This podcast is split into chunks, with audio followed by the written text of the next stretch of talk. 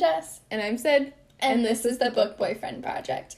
So, today's episode is going to be another installment in our 12 re- speed reviews of Christmas. Today is going to be day nine, and so technically today is December 21st, which means there are four days until Christmas. Ah! Super excited about that. Yeah, if you couldn't tell by my like strangled whale. So today, Syd is going to be telling us about Christmas Shopaholic by Sophia Kinsella. Mhm. Or Sophie, it's Sophie Kinsella. Sophie Kinsella. So I just read the kind of synopsis on this, and I'm very interested to see what Syd's summary is going to be on this. So let's hop into it. Okay, so the main character of this book is Becky Brandon. Um, and Becky, it kind of starts off with Becky just like reminiscing about how much she loves Christmas and her mom always hosts it and they have all these wonderful traditions. And she's just kind of like really reminiscing and thinking about how excited she is for the holidays this year. Um, and then she gets kind of a curveball, and her mom is like, Hey, surprise, your father and I are moving to this new town. It's called Shoreditch. It's supposed to be like this, like, hipster neighborhood that's I believe like a suburb of London or in London or something like that. Um and so like we are giving our house to your sister because she's like coming back into the country and all this other stuff and so basically like it's I want you to host Christmas. And so at first Becky is like absolutely freaking out because it's like a huge responsibility. Or at first she's like, okay, like we'll just do it at my house and like my mom will do like most of the work still and she'll help with it and it'll be fine and then she like starts realizing oh no like i'm doing all the work and it's way more demanding than i thought it would be.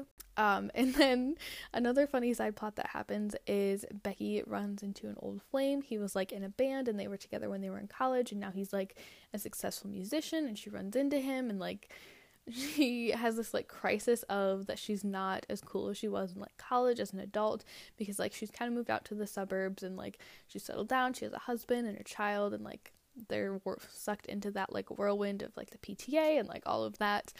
Um and so I don't want to give away all the subplots because I feel like that's what makes this story so much fun but basically all these things distract her from like not only assembling like the material part of Christmas, like the food and all that, but from like the true meaning of Christmas, and that's really the underlying plot overall. So, definitely a fluffy read, not really something that I read and I'm like, hmm, that had like some really profound moments or like some really, really deep emotional like spots in it. Like it was just it's it's a Christmas read and I honestly really enjoyed it like of course so she starts freaking out. And i feel like her hosting christmas and like kind of finding the true meaning of christmas um is truly like the i would say like the overall plot of the story. But i feel like this is one of those books where the overall plot of the story is not crazy strong. It's more focused on the subplots so um, there's just a lot of kind of comical subplots throughout this book.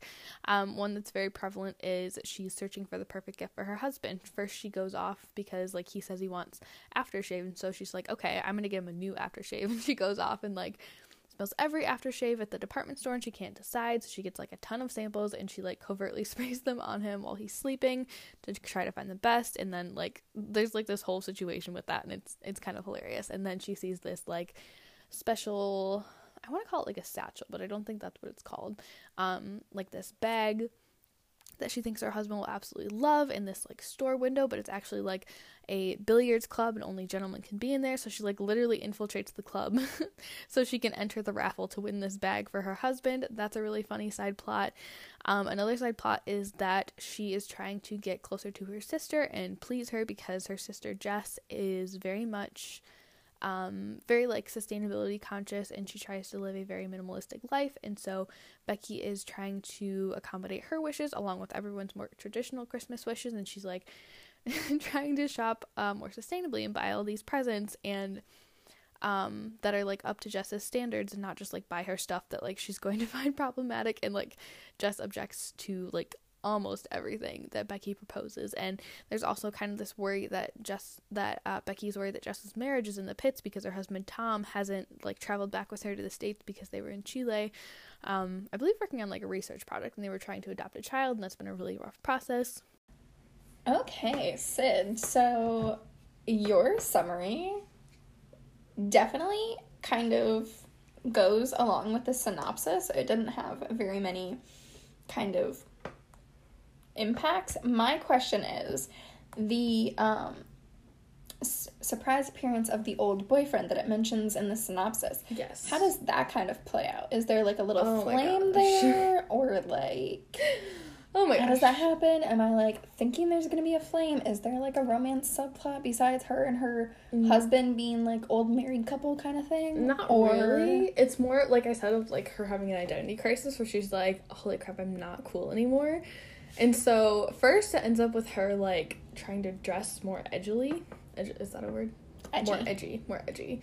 So she works at this like I want to say it's like a gift shop of some sort, and they have like this tweed uniform, and she ends up distressing it and it, putting like these weird brooches on. They might not be weird, but they were just like eccentric brooches on it. And that was her first step. And then she like was talking to her husband. She's like, you know what? We should go clubbing in Warsaw next weekend because she lives in the UK. Um, and he's just like, what are you talking about? We don't we don't do that. and so that's kind of how that starts manifesting. And then she runs into the old boyfriend again and he's like you know what like you should come by our rental house um i have like this hot tub we'll like hang out and so she's like oh cool like i got invited like we're cool again. And then her cool again. yeah.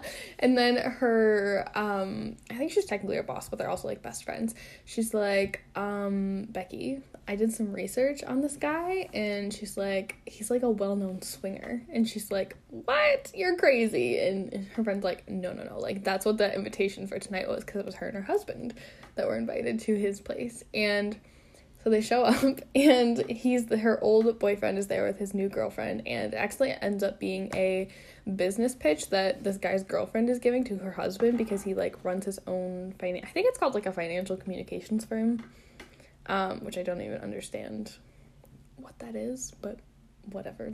Um, uh, so it ends up being like this pitch, and things are like super awkward, and like Becky realizes that he really didn't care the ex boyfriend didn't really care about catching up with her. He just really wanted his new girlfriend to give this pitch to her husband, and so it just ends up being this like really awkward Mm, mess. that's okay. like it's good, but it's not like a love triangle Mm. or an affair. Aw. Yeah. I say aw, like I want there to be an affair. I don't. I don't encourage affairs, guys. But No. like, I like the drama that one would bring. oh, there's plenty of drama in this book. it's it's very much like a good like afternoon or bedtime read. You know, like it's calming. It's something that I enjoyed reading, but that like didn't suck me in so much I couldn't function as a human being outside of it. Mm. You know. Mm-hmm. Yeah, so I enjoyed it. I think if you guys are looking for a quick, fluffy Christmas read, you would enjoy this one as well. Um, it doesn't really have a whole lot of romance in it. It's more, like I said, the more, Family shenanigans. yeah, family shenanigans, and definitely family shenanigans, which usually I'm not a huge fan of, but I really enjoyed this book.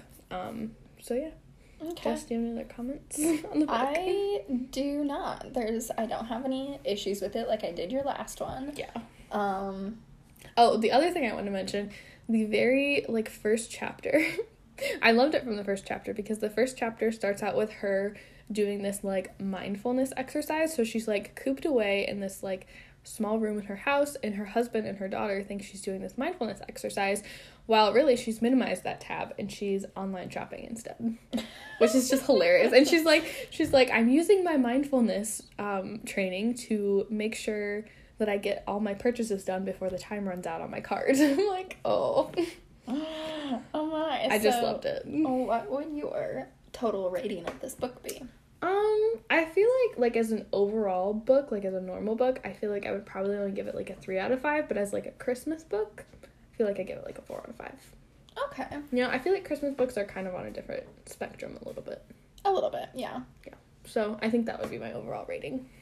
Okay, well, I think that is all we have for this episode then. yeah. Thank you guys so much for listening. Don't forget to tune in for the rest of our 12 days of speedy reviews. Tomorrow As- is day 10 and jess will be reviewing Merry and Bright by Debbie Macomber. yes so definitely make sure you guys check back in for that review